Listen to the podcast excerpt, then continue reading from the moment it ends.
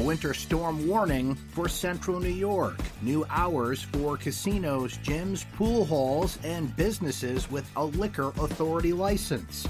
And new COVID 19 vaccine appointments are available. This is your Syracuse.com flash briefing for Monday, February 15th, 2021. I'm Brent Axe. A winter storm warning has been issued for much of central New York as 8 to 12 inches of snow is expected to fall Monday and Tuesday, according to the National Weather Service. The warning was issued for portions of Onondaga, Oneida, Cayuga, Madison, and Cortland counties.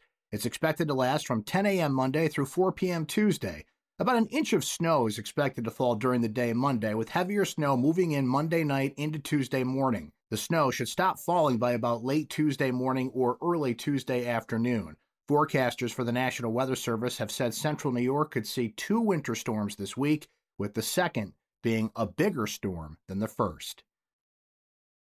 Casinos, gyms, pool halls, and any business with a state liquor license can stay open until 11 p.m. now, according to an executive order signed by Governor Cuomo. That closing time matches an extension of closing times for restaurants and bars that Cuomo announced on Friday. The changes amid lower hospitalizations of COVID 19 and court battles over the closing times, which so far the governor has won. New York has opened tons of new COVID 19 vaccination appointments, but booking them is challenging because the demand is so great. Here are some tips from people who have had success. Make sure you clear your cache before starting.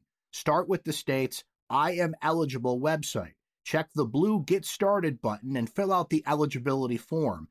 It's been a problem for some as the screen sometimes freezes. Others say the questions about underlying health conditions are not showing. This is why it might help to clear your cache and try again. Others say trying a different browser has helped. And remember, the state does have a phone number line uh, for appointments 833 697 4829. While the number of coronavirus cases in Onondaga County dipped on Sunday, another two residents died from the virus, according to Onondaga County Executive Ryan McMahon. The county registered 79 new cases, a slight dip after three straight days with more than 90 new cases. Over the last week, the county has averaged about 91 new cases. The county's seven day testing positivity rate stayed steady at 1.5%. That's your Syracuse.com flash briefing for Monday, February 15th, 2021. I'm Brent Axe. Stay safe and enjoy the rest of your day.